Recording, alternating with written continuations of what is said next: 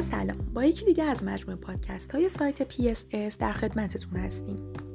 در این مطلب می‌خوایم در رابطه با نرم افزار حسابداری تحت به پایدار صحبت کنیم.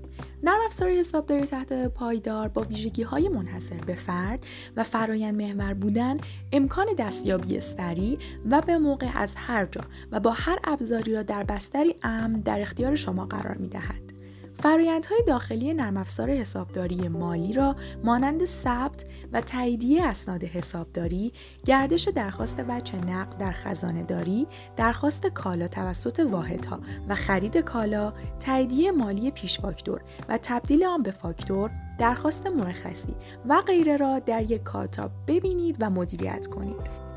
نرم افزار تحت وب حسابداری پایدار شامل زیر سیستم های مالی، کنترل بودجه، حسابداری یک پارچه، خزانهداری ریالی و ارزی، انبار و حسابداری انبار، خرید و تدارکات، فروش و بازرگانی و باشگاه مشتریان، اموال و دارایی های ثابت، تولید، حقوق و دستمزد و غیره بوده که در ارتباط مستقیم با اتوماسیون اداری پندار می باشد.